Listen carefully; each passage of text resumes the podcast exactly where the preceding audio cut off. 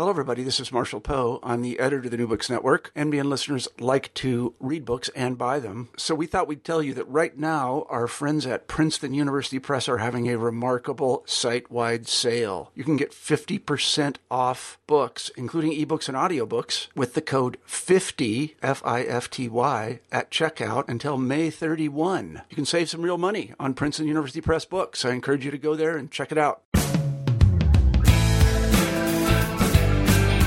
Hello, this is Dan Kilbride. I'm the chair of the history department at John Carroll University and the host of New Books in American Studies. And what that means is that every week or so, I find an interesting book in American literature, politics, science, history, culture, pretty much whatever, and interview the author about it. And today we are joined by Charlene Boyer Lewis. She's the Associate Professor of History and the Director of the American Studies Program at Kalamazoo College. Uh, we're talking to her today about her new book, Elizabeth Patterson Bonaparte An American Aristocrat in the Early Republic, which was published by the University of Pennsylvania Press in 2012. She's also the author of Ladies and Gentlemen on Display, Planter Society at the Virginia Springs, 1790 to 1860, published by the University Press of Virginia in 2001. Charlene, welcome to New Books in American Studies. Thanks for having me, Dan. I'm excited to talk to you about this new book that I wrote. All right. So here we have uh, an example of a biography of a non famous person. Uh, you know, anybody walking into Borders or Barnes and Noble or on Amazon will find just loads of biographies of Civil War generals, the founding fathers, presidents. But here we have today a study of somebody who, you know, while famous certainly in her own day, is pretty much, you know, out, maybe outside of Baltimore, forgotten about today. Um, and there were plenty of well-known women in the early republic. You know, we got Martha Washington, Abigail Adams, and of course Dolley Madison. And later on, you have people like Harriet Beecher Stowe and Margaret Fuller, who are very well known. You know, but these women, especially the Adamses and Dolley Madison, were famous for who their husbands were. Uh, you know, in the First Lady's case. And in the case of Stowe and Margaret Fuller, they were famous for their accomplishments as writers. But Elizabeth Patterson Bonaparte had a different kind of fame. Um, and what this book does is spends a lot of time exploring the concept of celebrity in the early years of the United States, you know, especially the distinctive ways that women had to go about achieving celebrity. And, you know, what I found in looking over this book is that, you know, in her I guess it's not unfair to say it's her active pursuit of scandal. Uh, Elizabeth Patterson Bonaparte comes across, in some ways, as a shockingly modern woman. Um, I don't know if he's a you know a Kardashian for, for the early republic. You know, although you know the ways that she achieves scandal would hardly wrinkle an eyebrow nowadays. So, Charlene, uh, tell us about yourself and tell us about your, your pathway to this book. Well, um, I'm kind of one of those historians that always wanted to be a historian ever since I read, you know, the Little House on the Prairie books, basically, and thought I should grow up and and you know study Laura Ingalls Wilder and her family and all that kind of stuff. And when I said that to my mother, she said, "You have to go to school for a really long time." And she was right. Um, I went she was right for a really long time, and but when I came out with my PhD, I basically kind of kept that same interest of studying families, of studying society, of you know really doing social and cultural history um, with a special focus on women. So I'm still basically the Laura Ingalls person that I was um, when I was little. And Elizabeth Patterson Bonaparte, I agree. You know, I didn't even know who she was uh, when I first started thinking about her. And so, she, even though she was incredibly famous throughout all of the 19th century, and in fact, one of the first silent films is about Elizabeth Patterson Bonaparte wow. in the early 20th century. Um, I I stumbled across her when I was doing research for my first book, the one that you mentioned on the Virginia Springs. Mm-hmm. And she was one of the people that everyone else said kind of set the tone, set the fashionable standards at the Virginia Springs resorts. And I thought, who is Elizabeth Bonaparte? Because that's what they called her. They didn't have the Patterson in there. Mm-hmm. Mm-hmm. And I thought, you know, is it is it actually a real Bonaparte? You know, who who is this?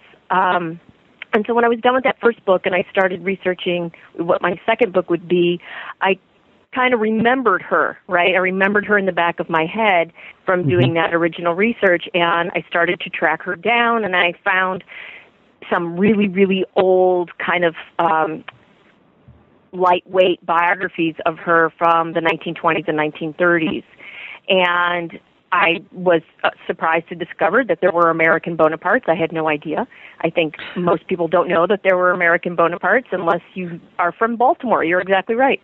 And I think that's safe to say, right? Yeah, exactly, exactly. I've I've done a number of book talks on this book, and everyone in Baltimore who comes to my book talk pretty much knows who she is. But when I went to Washington D.C. or Philadelphia, the audience of who knows her gets smaller and smaller hmm. um, before they read the book. So she just turned out, you know, just from the little bit of reading I did, I just thought this is this isn't this incredible woman, and she's really pushing the boundaries and she's really exciting. Most women in this time period, and I know you know this, Dan, are boring. They just kind of live the regular lives. Well, you're talking about middle class and upper class white women. Right, they they sure. live the lives society kind of tells them they're supposed to live, and most of them are dutiful daughters, and they get married at the appropriate age, and they marry somebody who's appropriate. Again, if you're talking about middle class and upper class white women, and then they have their babies, and they just live their domestic life without having people call attention to them. That's what women were supposed to do. And so when I first found out about Elizabeth, who is shockingly calling attention to herself because um, everybody from the beginning wrote about her clothing and how she wore her clothing. I just thought I need to look into this woman. Who is she? And and she's not boring. She's going to be fun for me.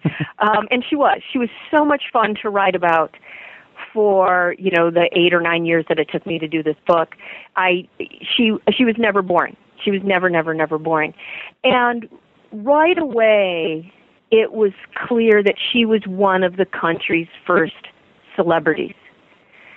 And there a lot of people are writing about the history of celebrity right now and there's a lot of different definitions about celebrity and what does celebrity mean and a number of historians argue that you need to have a broader media culture that you need to have you know the the nationwide newspapers and magazines mm-hmm.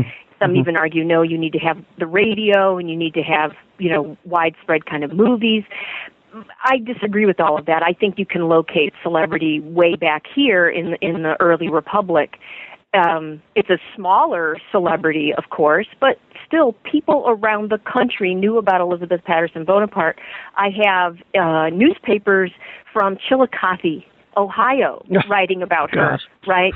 Um, so that's that's the frontier at the time, right?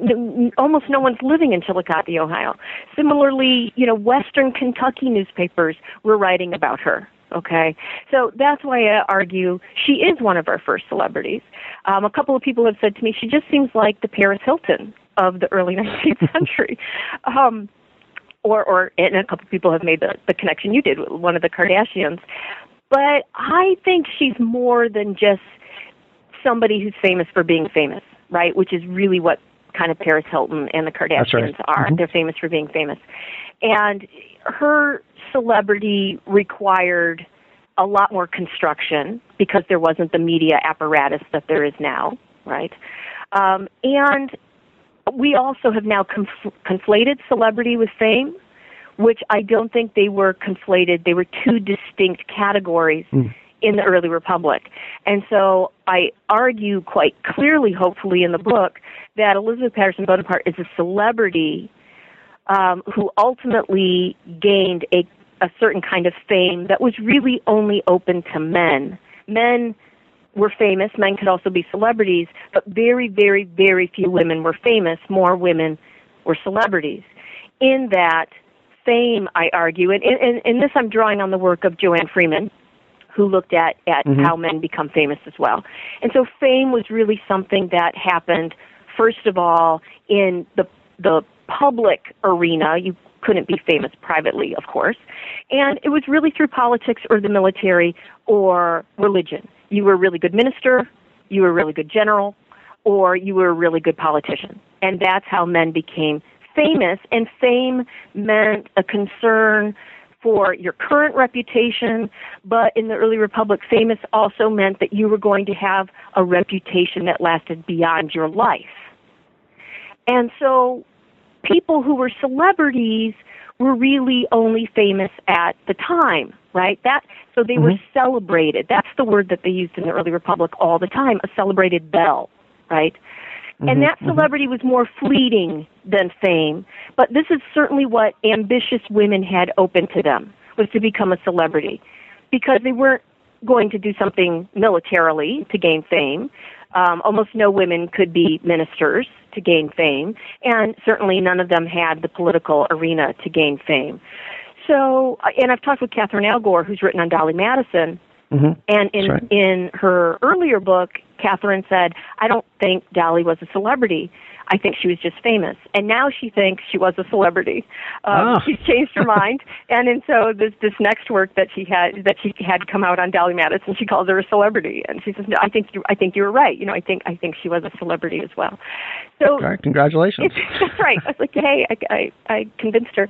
But you know, we conflate celebrity and fame, and they didn't. And so I thought that was one of the important things that I was doing with this book was to kind of separate those out, and then show how, if you were a woman with ambition, celebrity was something you could appropriately grab. You could appropriately pursue, right? Um, and so lots of women were celebrated belles.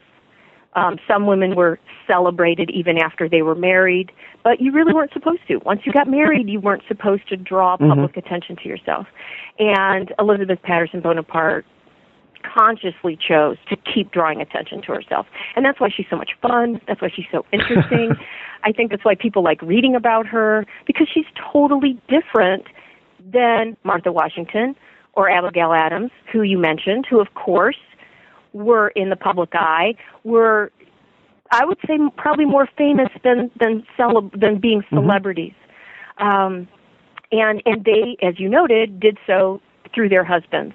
And Elizabeth Patterson Bonaparte did this really kind of on her own.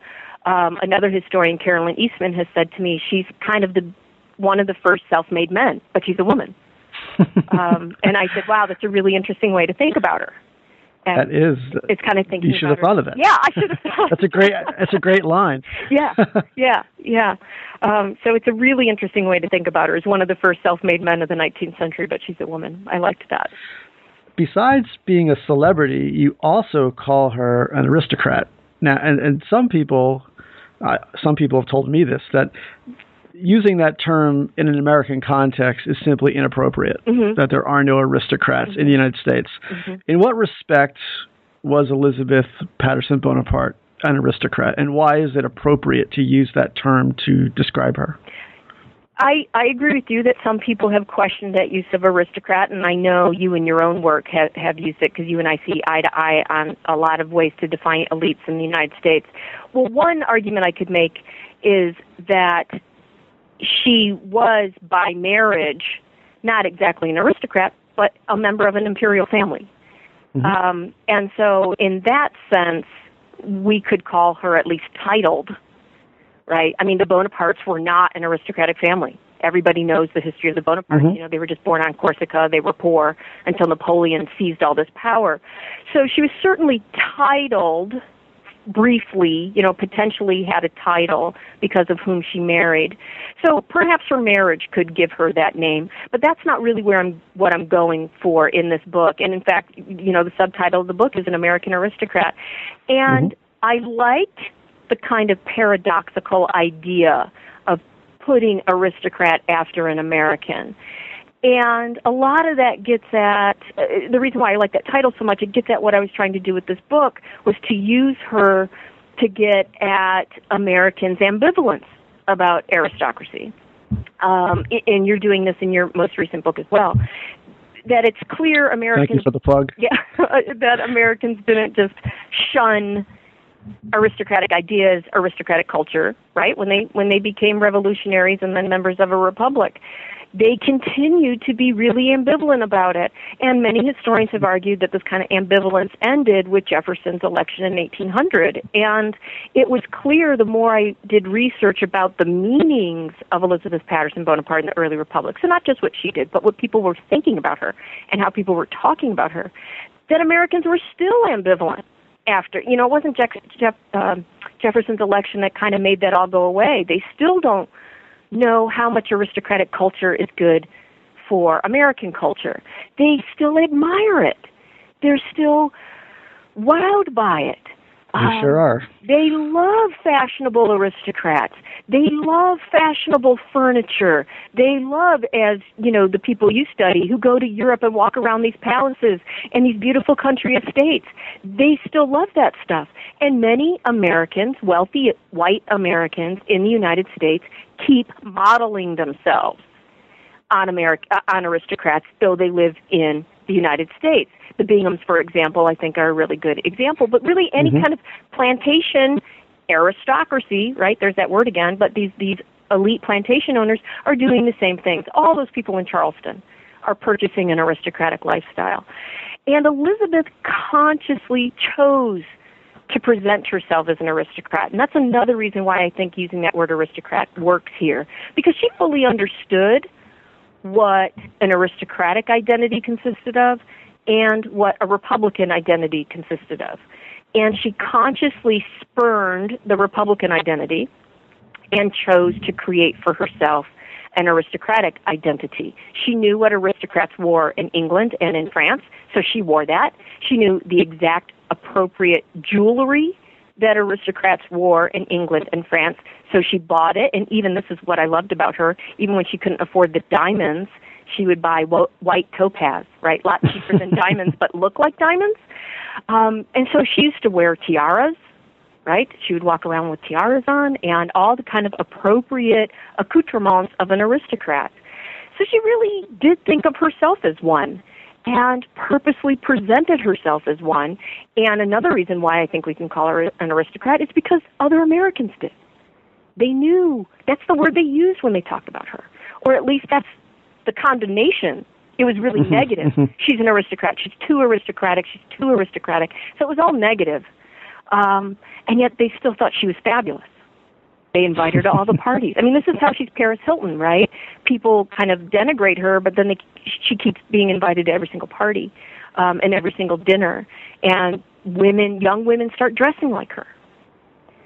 So she's that ambivalent. She she displays. She purposely wears and presents for the historian a really good illustration of that ambivalence that Americans still have about aristocrats. That's a really long answer.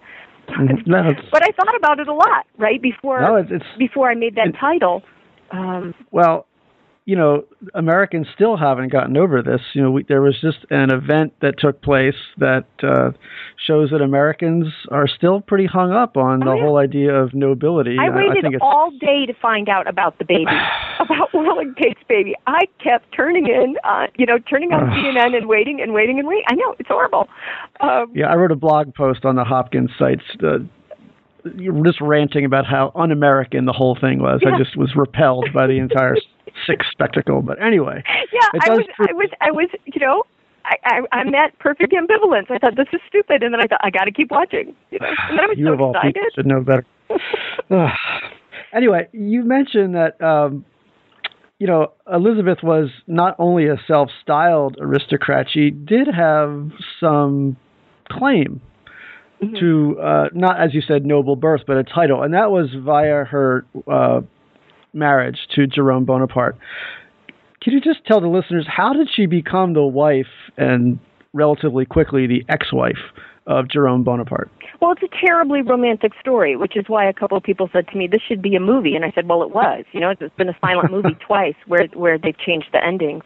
Um, one silent movie and, and one talkie, actually. But she met him in Baltimore when Jerome was was leaving the Caribbean. He had been been helping to fight with his brother in the Caribbean, and he was trying to get back to France, but was hiding out from some British Navy ships, and so thought it would be easier to leave from Baltimore and not get caught going back to France than to leave from the Caribbean. So he arrives um, in Washington, D.C., sees Jefferson, gets some money from the French consulate because he's always out of money. He was a spendthrift. and comes up to Baltimore where Commodore Joshua Barney had invited him and says, you know, come and have some fun before you leave. So there's not exact uh, a true story. You know, I, I don't have real evidence on how she physically met him. Some say it was at this party, others says it was at the Baltimore races, but clearly they met each other. Um, unlike earlier women, it was clear to Jerome that he wouldn't be able to have a relationship with her unless he married her. Um, he had had mm. other relationships with women that did not include marriage that were all quite scandalous. But this was, you know, an, a, the daughter of the second wealthiest man in Maryland. And there was no way she was going to risk everything mm-hmm. except for marriage. And so they got married very, very quickly. They they met in the summer and they got married in on Christmas Eve of 1803, in spite of the objections of all the French officers in the United States, the council um, up and down the coast were saying, no, no, no, Napoleon won't like this. Her father thought it might be a good match, but was also really worried about it so there's the the prenuptial agreement.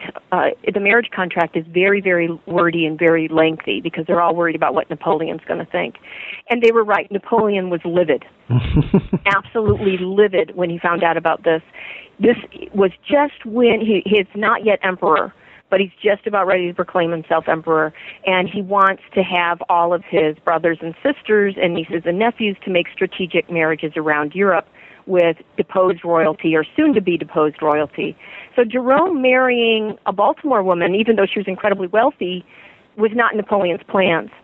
Um, Napoleon referred to her as Jerome's little girl, right? So not even a wife, but clearly kind of implying a mistress and even, you know, not even a worthy one of that, right? So he never acknowledged the marriage. He tried to get Pope Pius, uh, Pope Pius in Italy to annul it, and the Pope wouldn't. So Napoleon had the French legislature annul it and prohibited Elizabeth from ever stepping foot in any part of the French Empire.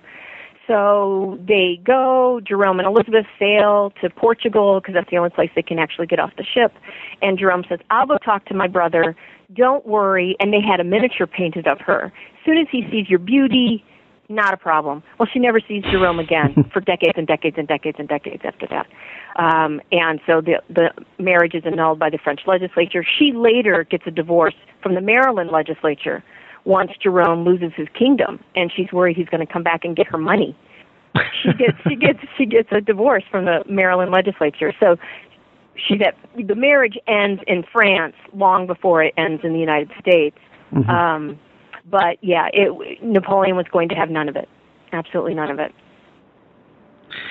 Uh, one thing you've alluded to before, and I wonder if you could expand on it, in the way is the way that uh, Elizabeth used very self-consciously used fashion to create her celebrity. In particular, and not not only, but in particular, uh, scandalous kinds of fashion. Uh, and you are clearly very interested in this because you spend a lot of time on it in the book what can you tell us about how she used fashion to create this aura about her? Well, this was one of the wonderful things about her for me because I had always wanted to write about clothing and the presentation of the body through clothing. And I touched on it a little bit in my first book, but not a lot. And I really wanted to do a lot more with that. So this was a woman who allowed me to do that. And the reason why I was so interested in clothing and fashion and the presentation of it is because that's so much of the way women construct their public identity, the way they present themselves out in the public. And so I knew it could be a really useful vehicle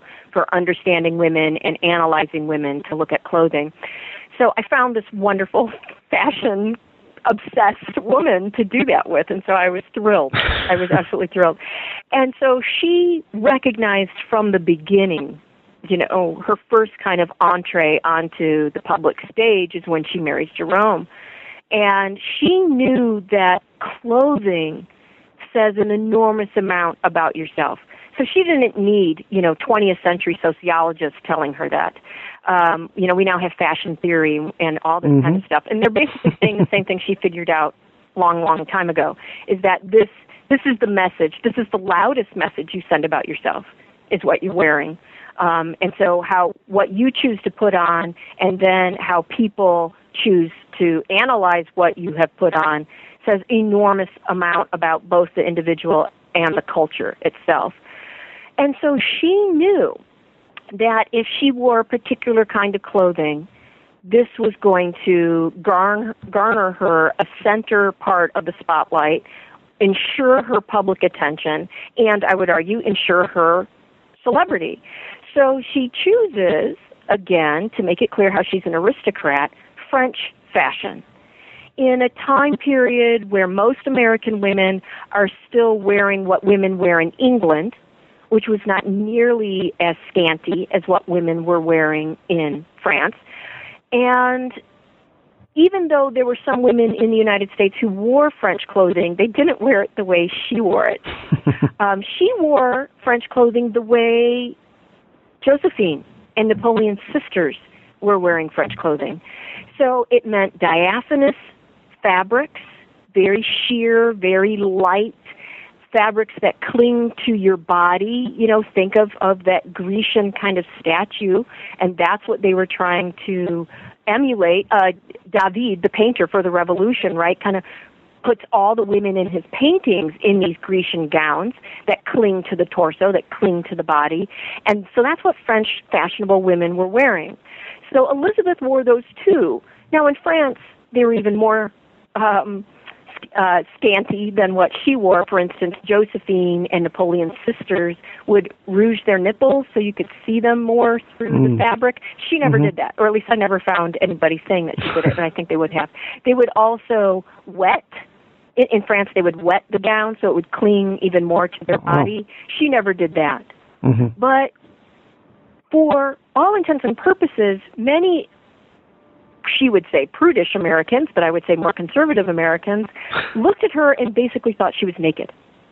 Because even though she had a dress on, it was so lightweight, and these dresses did not have corsets, um, or they only had a very lightweight, small corset, not the big things that women wore in the middle of the 19th century. Mm-hmm. There were no hoops, there were no petticoats, so you could see her thighs when she walked. You could see the outline of her thighs. You could tell where her rear end was um, when she walked. You could the the dress started right below her breasts, so it accentuated where her breasts were. Right, they were sleeveless, so you saw her shoulders.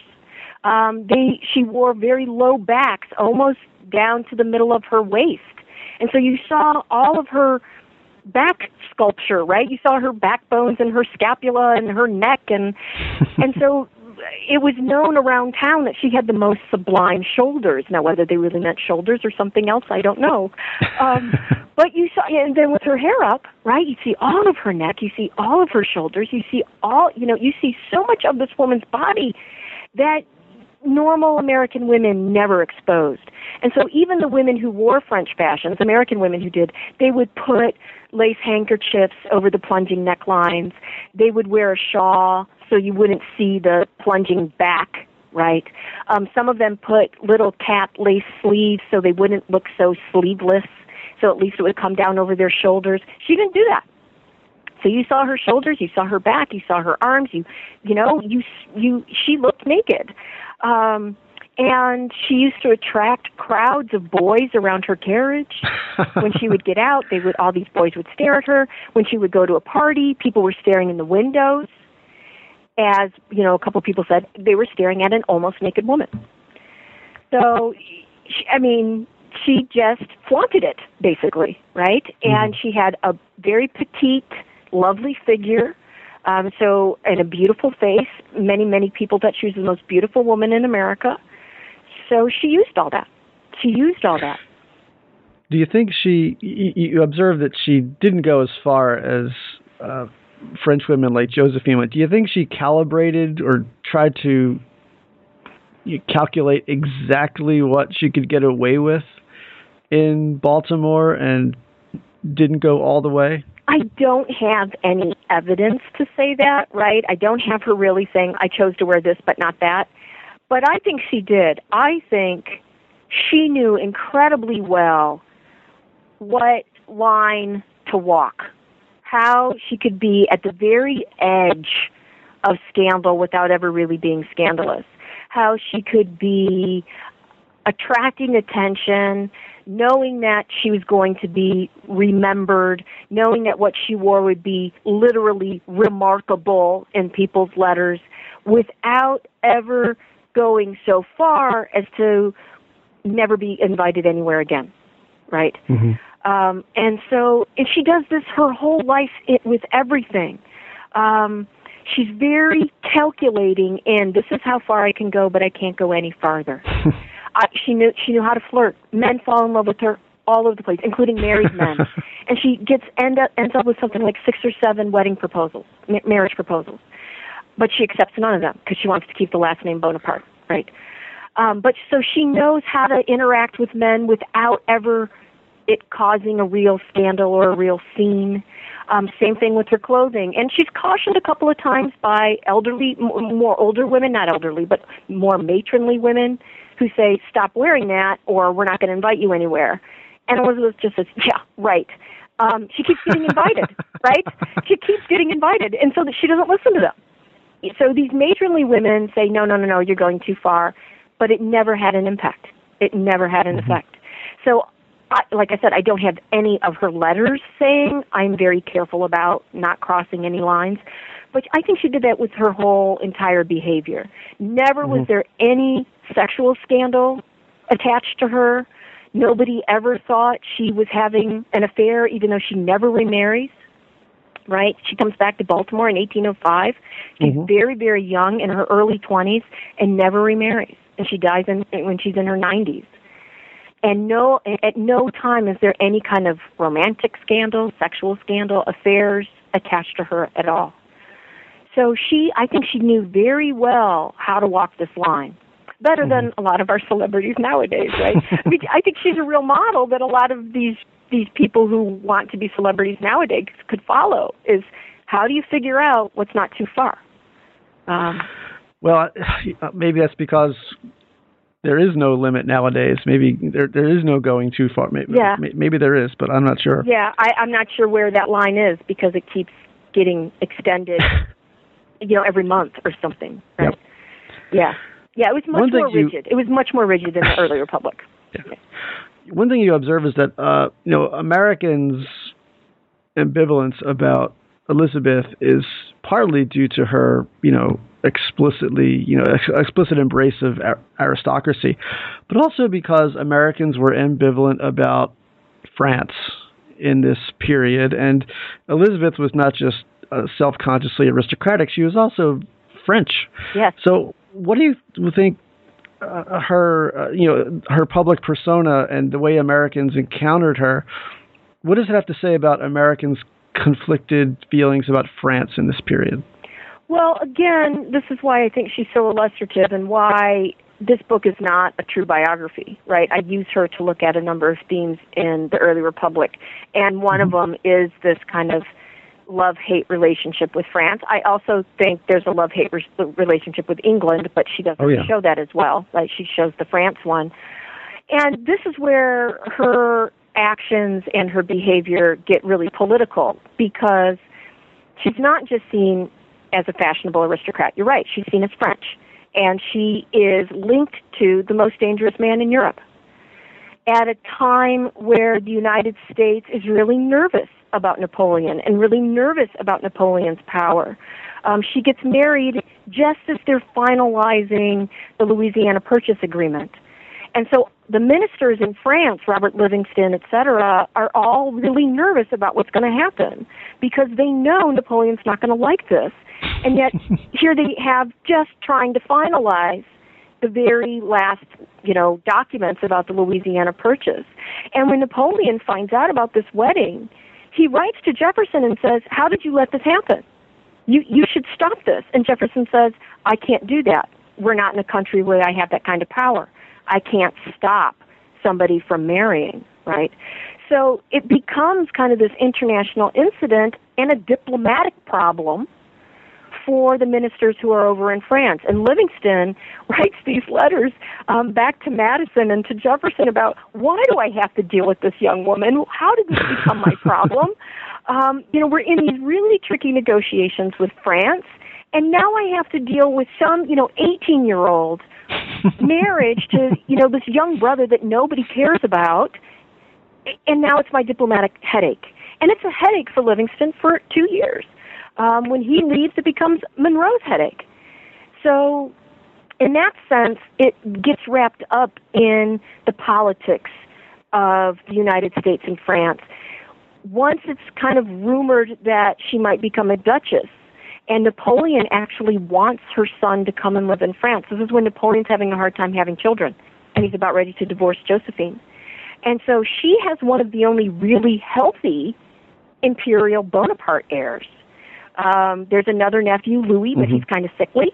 And so Napoleon's thinking, I could have this kid, right? This could be my kid. And she makes it clear that she's not averse to that idea. And so wind gets around of this, and a number of Republicans of the Republican Party think that Napoleon's going to use her child to establish an empire here in the United States. That this is just the beginning. So she is seen as incredibly dangerous. Um, for those who see France as a very dangerous country because Napoleon, you know, nobody knows how to read Napoleon. Nobody knows what Napoleon's going to do or not do. So she's seen diplomatically as a threat. What if Napoleon's going to establish an empire here through her child? That's why Congress passes an amendment against her. And so that's all wrapped up in it too. Socially, I think she shows how some Americans remained very much ardent Francophiles. Um, it's her Frenchness that gets her invited to a lot of places. It's that you know a clot of of being French that get finds people find her so alluring. She knows French. She's she's she's fluent in French, not surprisingly. Those mm-hmm. French clothing, that French clothing, they they're all you know that they're all attracted by that, even though politically they're all mad at you know France for turning this revolution into something really bad and having this emperor now.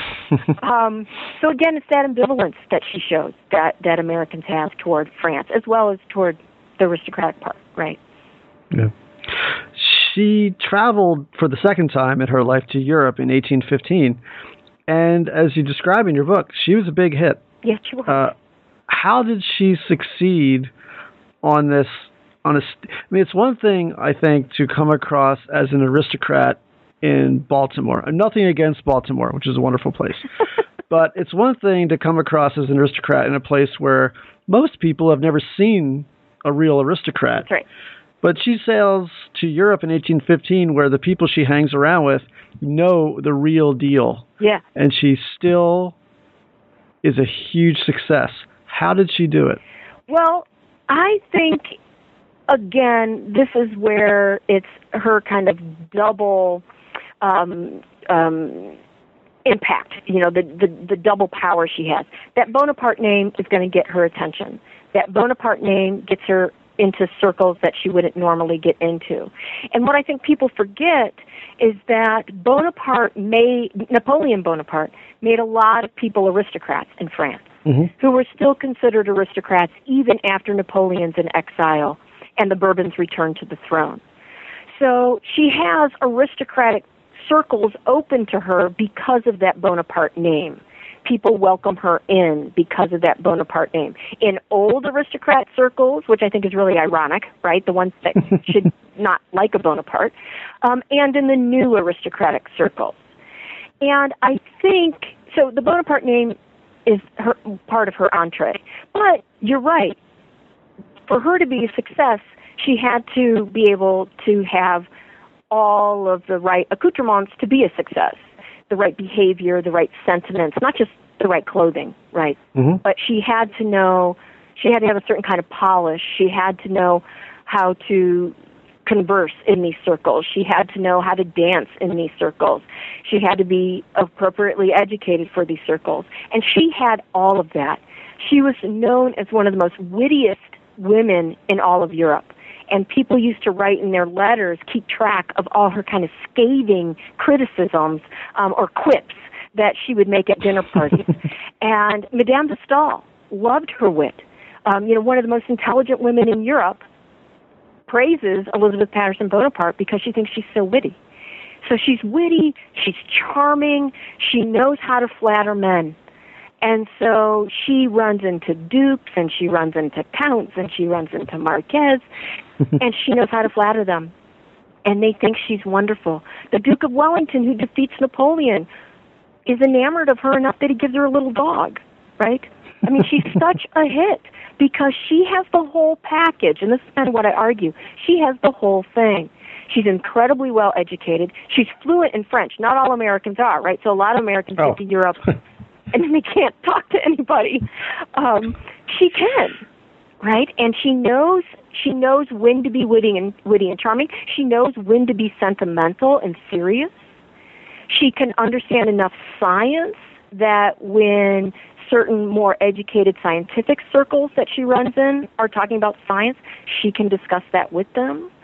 Um, she becomes a literary woman herself. She starts writing. She starts writing her own memoirs, and she starts writing um, kind of uh, her her ideas about Europe with the intention of perhaps publishing European Europe travel journals, just like lots of Americans are doing. So she fits in this circle incredibly well. She's kind of chameleon-like. She knows how to be a success in France. She knows how to be a success in England. She knows how to be a success in Switzerland. She says the Genevans love her and they hate most everybody else, but they love her. and she's a success in Italy, even with exiled Bonapartes. Um, so it's really amazing how much this woman could craft her identity and suit that identity to wherever she found herself. It's, it's really stunning how well she did that. Yeah, I mean, she's clearly a, a very, very intelligent person. In addition to being, you know, clever and mm-hmm. cunning, I mm-hmm. think is another word you could mm-hmm. describe her. She also had, she was also ambitious, uh, you know, and she had very definite opinions about what was wrong with American society in the decades after the 1790s, say. Uh, what did she think about American society, and how did she try to influence its direction?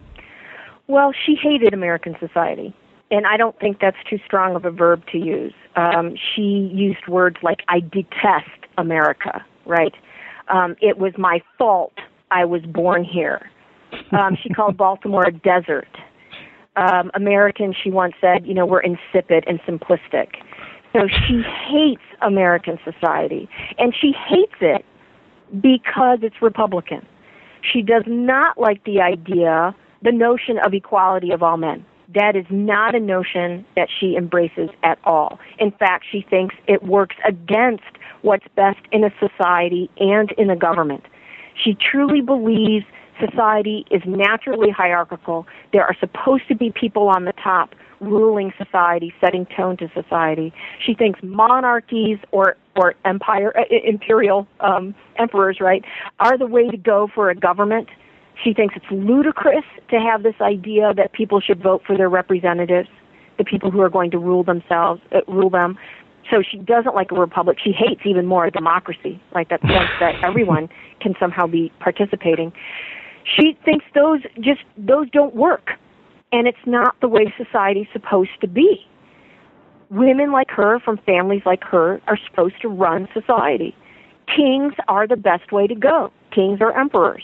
Um, she hates it when France throws off the Bourbons, and she only thinks it's redeemed when they choose her ex nephew, I guess you you could say, to become Louis the Third, uh, Napoleon the Third, the new emperor, right?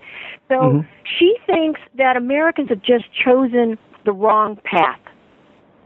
That they never should have established a republic, let alone turning a republic into a democratic one.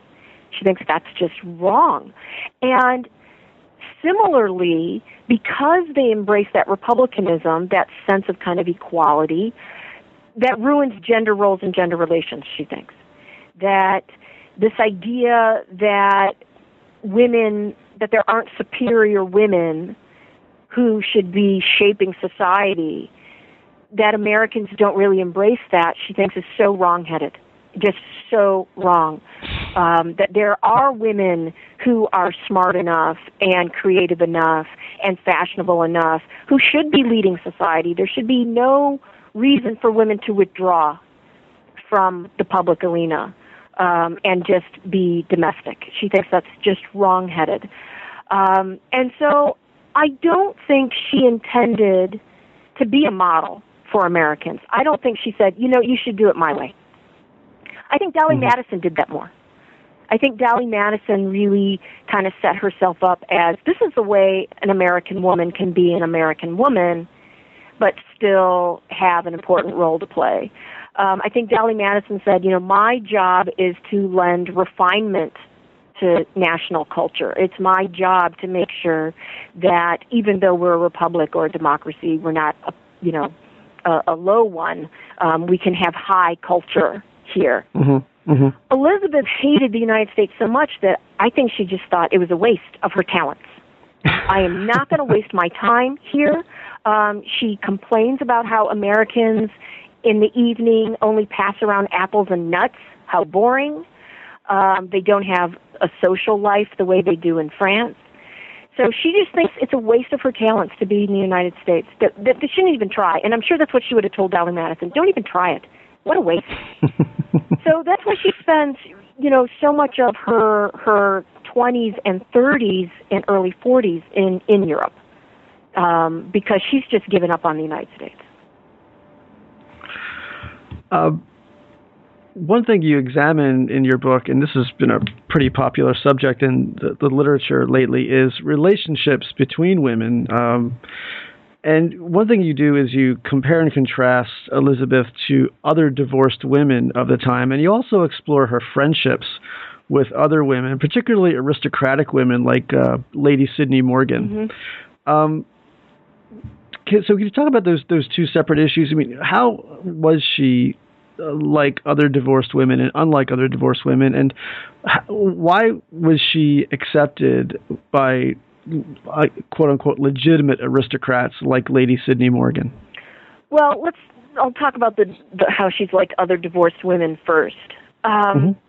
she's like other divorced women in the fact that for most divorced women in this time period they're not the ones that sought the divorce right? The husband often sought mm-hmm. the divorce um, but most of the way, she's unlike divorced women.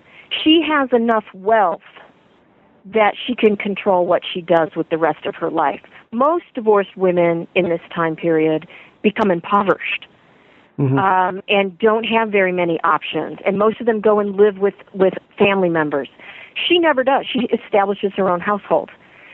So her wealth makes her greatly unlike other divorced women also unlike other divorced women, she doesn't choose to retreat kind of and live a more private life. Many, many divorced women have had a scandal kind of attached to it, um, to, to their divorce, and so they kind of retreat into a private life, and they're known as being kind of modest women for the rest of their lives if they don't remarry, and many of them remarry.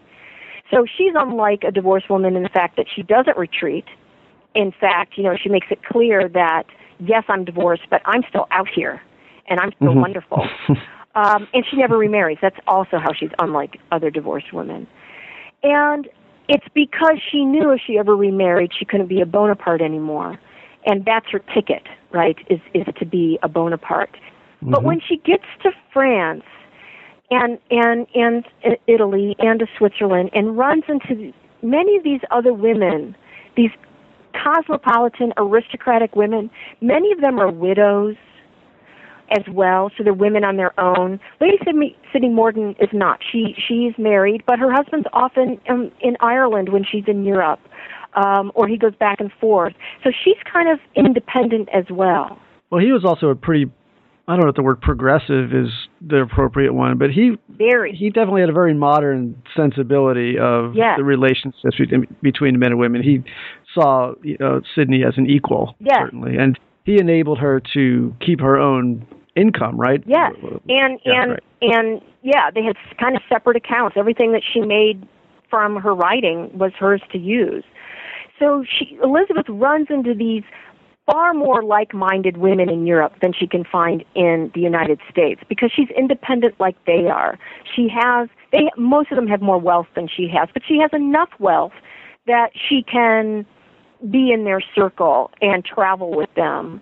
But it's these relationships, eh, eh, coming to this as a woman on her own with no husband to dictate where she goes, no husband to dictate what she has to do with her son, no husband to dictate whether um, you know, most women who travel around Europe and travel with their husbands, it's their husbands who determine when they leave a place and when they go to the next place and when they go to the next place. She can come and go as much as she wants. So it's this independence that allows her to make these really close relationships with these other independent women. And so I find it really fascinating that it's this kind of cosmopolitan, roaming group of aristocratic women that become her closest, closest friends. Mm-hmm.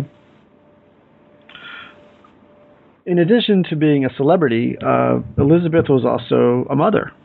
Um, you know, she had the son. I think his name is Beau. Is that right? Yeah, that was his nickname. Uh, how did she balance celebrity and motherhood? Well, I don't think she balanced it very well. People who have read the book, one of the first things they say to me is, "She was a horrible mother. She was just a horrible mother." And it's because that ambition that you mentioned earlier, that she was so ambitious. Um, I think her ambition outweighed her sense of duty to her son.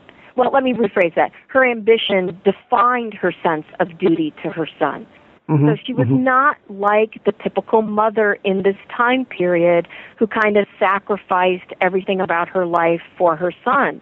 Instead, she thought her son should share her ambitions, that her son indeed could be a vehicle for her ambitions. And she was baffled when he didn't want to become a member of a royal family. She was baffled when he chose the United States over Europe. She was, I mean, as I write about in the book, when he decides to marry an American woman, she has a breakdown. I mean, I think we would all define it pretty much as a breakdown. Um, and she writes these hellacious letters to him, just making him, I'm sure, feel horrible about how he has, she has spent her whole life grooming him to become a prince, and he's thrown it all in her face.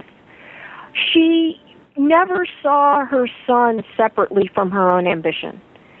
And so you know, in that sense, yeah, she's a lousy mother, but she also educated him incredibly well. She made sure he met his father and shared time with his father. Mm-hmm. Um, she made sure he met his Bonaparte family members. Of course, this was for calculations, right? She wanted to make sure he met the Bonaparte. She wanted to marry him to one of his cousins, one of his Bonaparte cousins.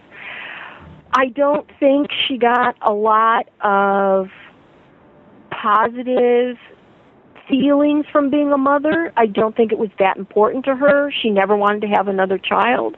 She said mm-hmm. motherhood was a thankless task. Um, so she's not the first or the last. That's right. Person to. That's right. That. That's right. So, she, but she was just blunt about it, right? Where most women did not use right. that kind of language in talking about their children, she did. Um, and she said, you know, I'm so glad I only had one son, and I'm glad he was smart, and I'm glad he's attractive and you know um, again this there is no separating really any of her roles mother daughter right horrible relationship with her father um, from her ambition it's that ambition that kind of drives everything mm-hmm. well let's talk about that last thing you said about uh, you know that relationship with her father and to a lesser extent her brothers mm-hmm. but she had a very strong willed, very successful father, and they had a very checkered relationship. Um, talk about her relationship with William. Checkered is an interesting word to use. Um, disastrous is the word that I would use. they, I don't think, ever really got along. I mean, there's not very much documentary evidence from Elizabeth's years before she married Jerome, but he his Elizabeth's mother was alive until Elizabeth came back from from um, England after being abandoned by Jerome. Her mother's still alive, and her mother was very much kind of that classic, stereotypical submissive wife. She always did what William asked her to do. She had twelve children. Mm. Um, you know, not surprisingly, she died soon after the thirteenth one, and she that is how William Patterson expected the women in his family to act. Is submissive, you always do what I tell you to do, and you are grateful that I am taking care of you. And that is not at all his daughter and you know the first documentary fight they have is about whether she's going to marry Jerome. So here she is, is 18, and he says, "You're not going to marry him." She says, "Oh yes, I am." You're not going to marry him. Oh yes, I am. And and she said, "I will elope." That's what I'm going to do. So that's why he agrees um, mm. to a marriage in a Catholic church, and it just kept going from there. Um, they never agreed on America, what was good for the United States. William Patterson had been a very ardent patriot, very much believed in the United States. She constantly wrote letters telling him how stupid that was to feel that way. um, that you know, doesn't he? Didn't he realize that kings and aristocrats are better than Republicans? And he thought she was deluded and he just kept saying that you, you know your you your delusions your fantasies are leading you in really bad directions and you're ruining your son. And so he really took a main role in her son's life. Uh, her son just loved william patterson preferred to be in his household than with his mother in europe. Um and they never never got along. And he uses his will when he dies to publicly mm-hmm. lash her um, and say what a horrible daughter she's been. And and all of Baltimore rung with that will. It was printed in the newspapers, so everybody saw that William Patterson was really, really angry at his daughter for defying him for her entire life. So it was it was it's a disastrous. I mean, it's a dysfunctional family. She hates her brothers too. They don't like her. She thinks she was smarter than they were. She ends up making more money than any of them do. Yeah, well, she's probably right. Yeah, exactly. exactly. I mean, she's she's she's one of the she's the eldest daughter. She's the second or third oldest child. If she had been a man, I think their relationship would have been totally different. Mm-hmm. Well, one thing you just alluded to, and that is, you know, when she returns to Baltimore in 1834 she's a very successful. Uh, is it too strong to call her a businesswoman? Oh, I would. Uh, I would. She was very savvy. How did that, that's another thing that you know was supposed to be closed to women, uh, and certainly divorced women and widows had a, a hell of a time just getting by. Yep. Yet she thrived. What did she do, and how did she do it? Well, she had an incredibly good head for business. In fact, I would call her a businessman, right? Not even a businesswoman in this time period because she really acts like a businessman in this time period. She's constantly reading um, reports on stocks and, and investments and, you know, is hemming and hawing for months about whether to invest in the Baltimore and Ohio Railroad, the very first railroad company, and she decides to go for it. Um, she, you know, very savvy about real estate. Baltimore's this booming city, right? Mm-hmm. She's very mm-hmm. smart about when she has extra dollars as to where she's buying her new real estate. And so she often buys warehouses. Um, so she's really smart about where to do that. She grew up in the household of a really smart financial merchant, right? And so I think she just kind of learned, listened, and figured out this is how you do it. And so she has an extraordinarily good head for business. Um, you know, Albert Gallatin asks her, the, the, the former Secretary of State asks her for business advice. Um, she becomes really good friends with, um, you know, some of the most fam- uh, richest men in, in the United States, and they kind of have business conversations, right? Um, John Jacob Astor has business conversations with her, and I'm sure he was kind of surprised right? that they were having serious mm-hmm. investment conversations. But she is so good where she turns the thousands of dollars her father gives her into millions by the time she dies. Yeah, I love the image that you have of her uh, later in life, you know, walking through the streets of Baltimore, I think with a black dress but a red umbrella. Yeah. Uh, just collecting rents. Yep. Yep. yep. And so even in her 80s, in early 90s when she you know has arthritis and stuff she's out there collecting her rents because she believed nobody else could really collect them well except for her. Um and and so she's she's the businesswoman or the businessman all the way to the end in that aristocratic garb at the same time. Yeah right. Well charlene uh, we've taken up almost an hour of your life which you can never get back. Uh, so i want to thank you for that. And i i want to ask you one more question. And i know this is maybe an unfair question given you just published this book, you should be basking in its success. Uh, but what is next for you? Well, I'm looking at another dysfunctional family. Oh, excellent. in, in Baltimore, um, the family of Luther Martin. He has a daughter who's 15 and elopes with the man who was studying law with Luther Martin. And once they elope, they have this paper duel where they attack each other pretty horribly, even though they're talking about one talking about his daughter and the other one's talking about his wife. So it's another kind of dysfunctional family relationship um, that I'm going to examine again and see what see what I can learn about the early republic by doing that. Well, dysfunction is interesting. Nobody wants to read a book about a happy, functional, boring middle class family. No. Uh, no. no. Come on. No, those aren't the fun ones. No. Yeah, we want uh, we want people like Walter White and stuff like that. That's more fun. Yes, exactly. Well, well, Charlene, thanks so much for talking with us. Uh, much success, and uh, we'll talk to you soon. Okay, thanks, Dan. This has been an interview with Charlene Boyer Lewis. She's the author of Elizabeth Patterson Bonaparte, an American aristocrat in the early republic. My name is Dan Kilbride. I'm the host of New Books in American Studies, and we'll see you later.